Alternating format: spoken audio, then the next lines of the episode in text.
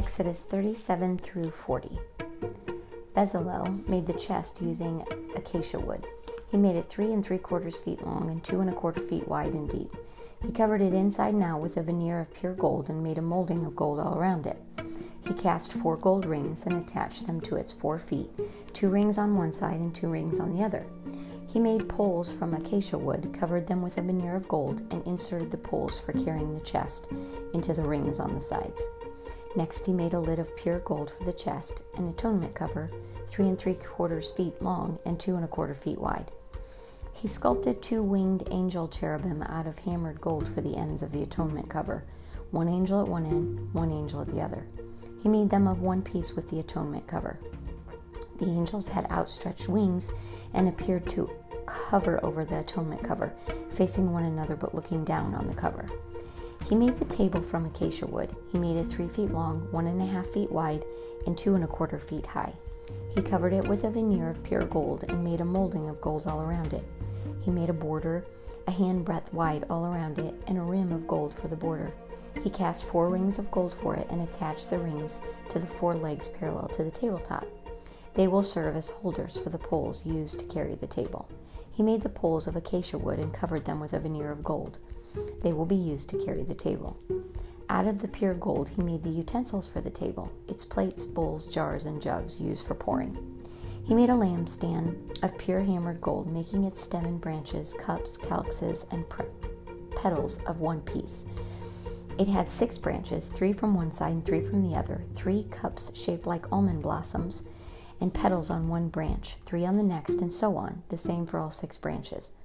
On the main stem of the lampstand, there were 4 cups shaped like almonds, extending from under each of the 6 branches. The entire lampstand, with all of its stems, were fashioned from one piece of hammered pure gold.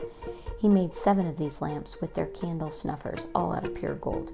He used a 75-pound brick of pure gold to make the lampstand and its accessories. He made an altar for burning incense from acacia wood. He made it 4 1/2 square and 3 feet high, with its horns of one piece with it. He covered it with a veneer of pure gold, its top, sides, and horns, and made a gold molding around it with 2 rings of gold beneath the molding. He placed the rings on the 2 opposing sides to serve as holders for poles by which it would be carried. He also made the poles of acacia wood and covered them with a veneer of gold. He prepared with the art of a perfumer the holy anointing oil and the pure aromatic incense. He made the altar of whole burnt offering from acacia wood. He made it 7 1/2 feet high and 4 1/2 feet high. He made horns at each of the 4 corners. The horns were made of one piece with the altar and covered with a veneer of bronze. He made the bronze utensils for the altar, the buckets for removing the ashes, shovels, basins, forks, and fire pans. He made a grate of bronze mesh under the ledge halfway up the altar. He cast 4 rings at each of the 4 corners of the bronze grating to hold the poles. He made the poles of acacia wood and covered them with a veneer of bronze. He inserted the poles through the rings on the 2 sides of the altar for carrying it. The altar was made out of boards. It was hollow.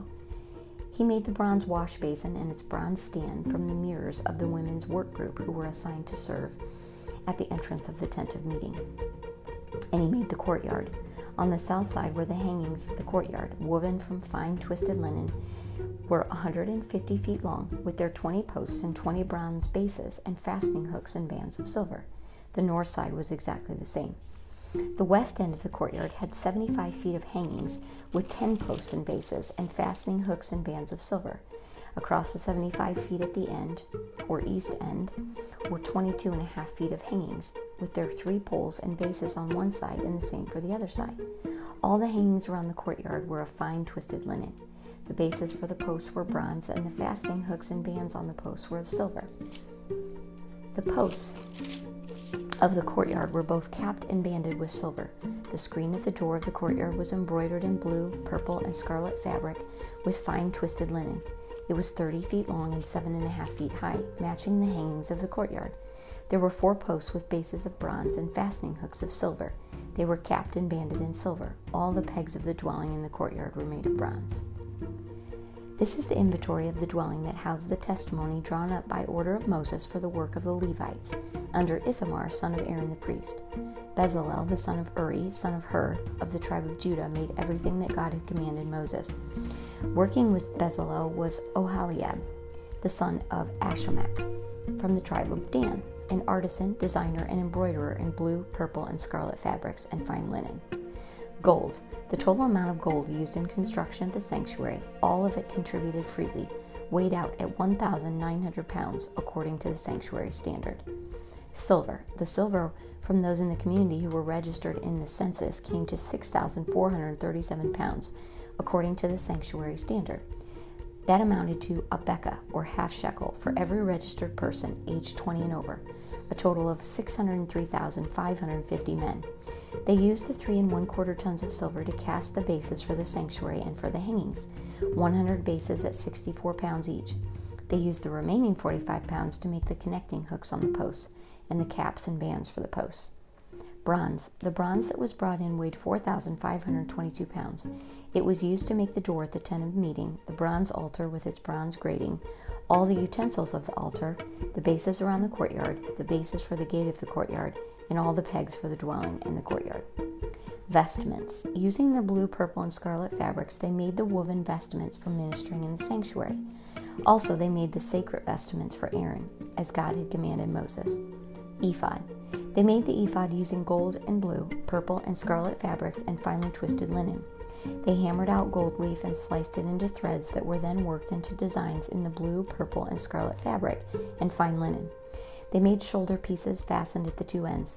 They decorated band was made of the same material, gold, blue, purple, and scarlet material, and of fine twisted linen, and of one piece with it, just as God had commanded Moses. They mounted the onyx stones in a setting of filigree gold and engraved the names of the sons of Israel on them, then fastened them on the shoulder pieces of the ephod as memorial stones for the Israelites, just as God had commanded Moses. Breastpiece. They made a breastpiece designed like the ephod from gold, blue, purple, and scarlet material and fine twisted linen. Doubled, the breastpiece was 9 inches square. They mounted 4 rows of precious gemstones on it. The stones were mounted in a gold filigree. The 12 stones corresponded to the names of the sons of Israel, 12 names engraved on a seal, 1 for each of the 12 tribes. They made braided chains of pure gold for the breastpiece like cords. They made 2 settings of gold filigree and 2 rings of gold. Put the 2 rings at the 2 ends of the breastpiece and fasten the 2 ends of the cords to the 2 rings at the end of the breastpiece. Then they fastened the cords to the settings of filigree, attaching them to the shoulder pieces of the ephod in front. Then they made 2 rings of gold and fastened them to the 2 ends of the breastpiece on its inside edge facing the ephod. They made 2 more rings of gold and fastened them in the front of the ephod to the lower part of the 2 shoulder pieces, near the seam above the decorated band of the ephod. The breastpiece was fastened by running a cord of blue through its rings to the rings of the ephod so that it rested secure on the decorated band of the ephod and wouldn't come loose, just as God had commanded Moses. Robe. They made the robe for the ephod entirely of blue. The opening of the robe at the center was like a collar, the edge hemmed so that it wouldn't tear. On the edge of the robe they made pomegranates of blue, purple, and scarlet material and fine twisted linen. They also made bells of pure gold and alternated the bells and pomegranates all around the hem of the robe that was worn for ministering, just as God had commanded Moses. They also made the tunics of the fine linen, the work of a weaver, for Aaron and his son, the turban of fine linen, the linen hats, the linen underwear made of fine twisted linen, and sashes of fine twisted linen, purple, blue, and scarlet material, and embroidered, just as God had administered to Moses. They made the plate, the sacred crown of pure gold, and engraved on it a seal, holy to God. They attached a blue cord to it and fastened it to the turban, just as God had commanded Moses. That completed the work of the dwelling, the tent of meeting. The people of Israel did what God had commanded Moses. They did it all. They presented the dwelling to Moses, the tent and all its furnishings. The Israelites completed all the work just as God had commanded Moses. Moses saw that they had done all the work and done it exactly as God had commanded, and Moses blessed them. God spoke to Moses, "On the first day of the first month, set up the dwelling, the tent of meeting, place the chest of the testimony in it, and screen the chest with the curtain. Bring in the table and set it, arranging its lampstands and lamps. Place the gold altar of incense before the chest of the testimony and hang the curtain at the door of the dwelling. Place the altar of whole burnt offering at the door of the dwelling, the tent of meeting. Place the wash basin between the tent of meeting and the altar and fill it with water. Set up the courtyard on all sides and hang the curtain at the entrance to the courtyard. Then take the anointing oil and anoint the dwelling and everything in it. Consecrate it and all its furnishings so that it becomes holy. Anoint the altar of whole burnt offering and all its utensils, consecrating the altar so that it is completely holy. Anoint the wash basin and the base. Consecrate it. Finally, bring Aaron and his sons to the entrance of the tent of meeting and wash them with water. Dress Aaron in the sacred vestments. Anoint him. Consecrate him to serve me as priest. Bring his sons and put tunics on them. Anoint them, just as you anointed their father to serve me as priests. Their anointing will bring them into a perpetual priesthood, down through the generations. Moses did everything God commanded. He did it all. On the first day of the month in the second year, the dwelling was set up. Moses set it up. He laid its bases, erected the frames, placed the crossbars, set the posts, spread the tent over the dwelling, and put the covering over the tent, just as God had said. He placed the testimony in the chest, inserted the poles for carrying it, and placed the lid, the atonement cover, on it. He brought the chest into the dwelling and set up the curtain, screening off the chest of the testimony, just as God had commanded. He placed the table in the tent of meeting on the north side of the dwelling outside the curtain, and arranged the bread there before God, just as God had commanded him. He placed the lampstand in the tent of meeting opposite the table on the south side of the dwelling and set up the lamps before God, just as God had commanded him. Moses placed the gold altar in the tent of meeting in front of the curtain and burnt fragrant incense on it, just as God had commanded him. He placed the screen at the entrance of the dwelling. He set the altar of whole burnt offering at the door of the dwelling, the tent of meeting, and offered up the whole burnt offerings and the grain offerings, just as God had commanded. He placed the wash basin between the tent of meeting and the altar and filled it with water for washing. Moses and Aaron and his sons washed their hands and feet there. When they entered the tent of meeting and when they served at the altar, they washed, just as God had commanded. Finally, he erected the courtyard all around the dwelling and the altar and put up the screen for the courtyard entrance. Moses finished the work. The cloud covered the tent of meeting, and the glory of God filled the dwelling. Moses couldn't enter the tent of meeting because the cloud was upon it, and the glory of God filled the dwelling. Whenever the cloud lifted from the dwelling, the people of Israel set out on their travels.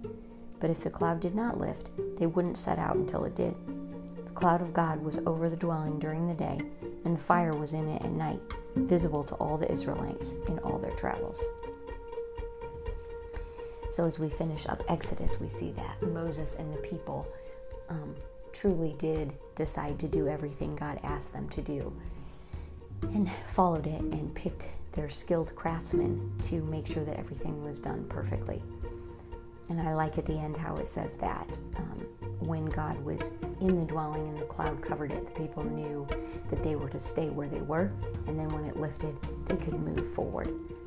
It just shows that they have learned some sort of obedience now to follow God and to obey exactly what He says down to the letter.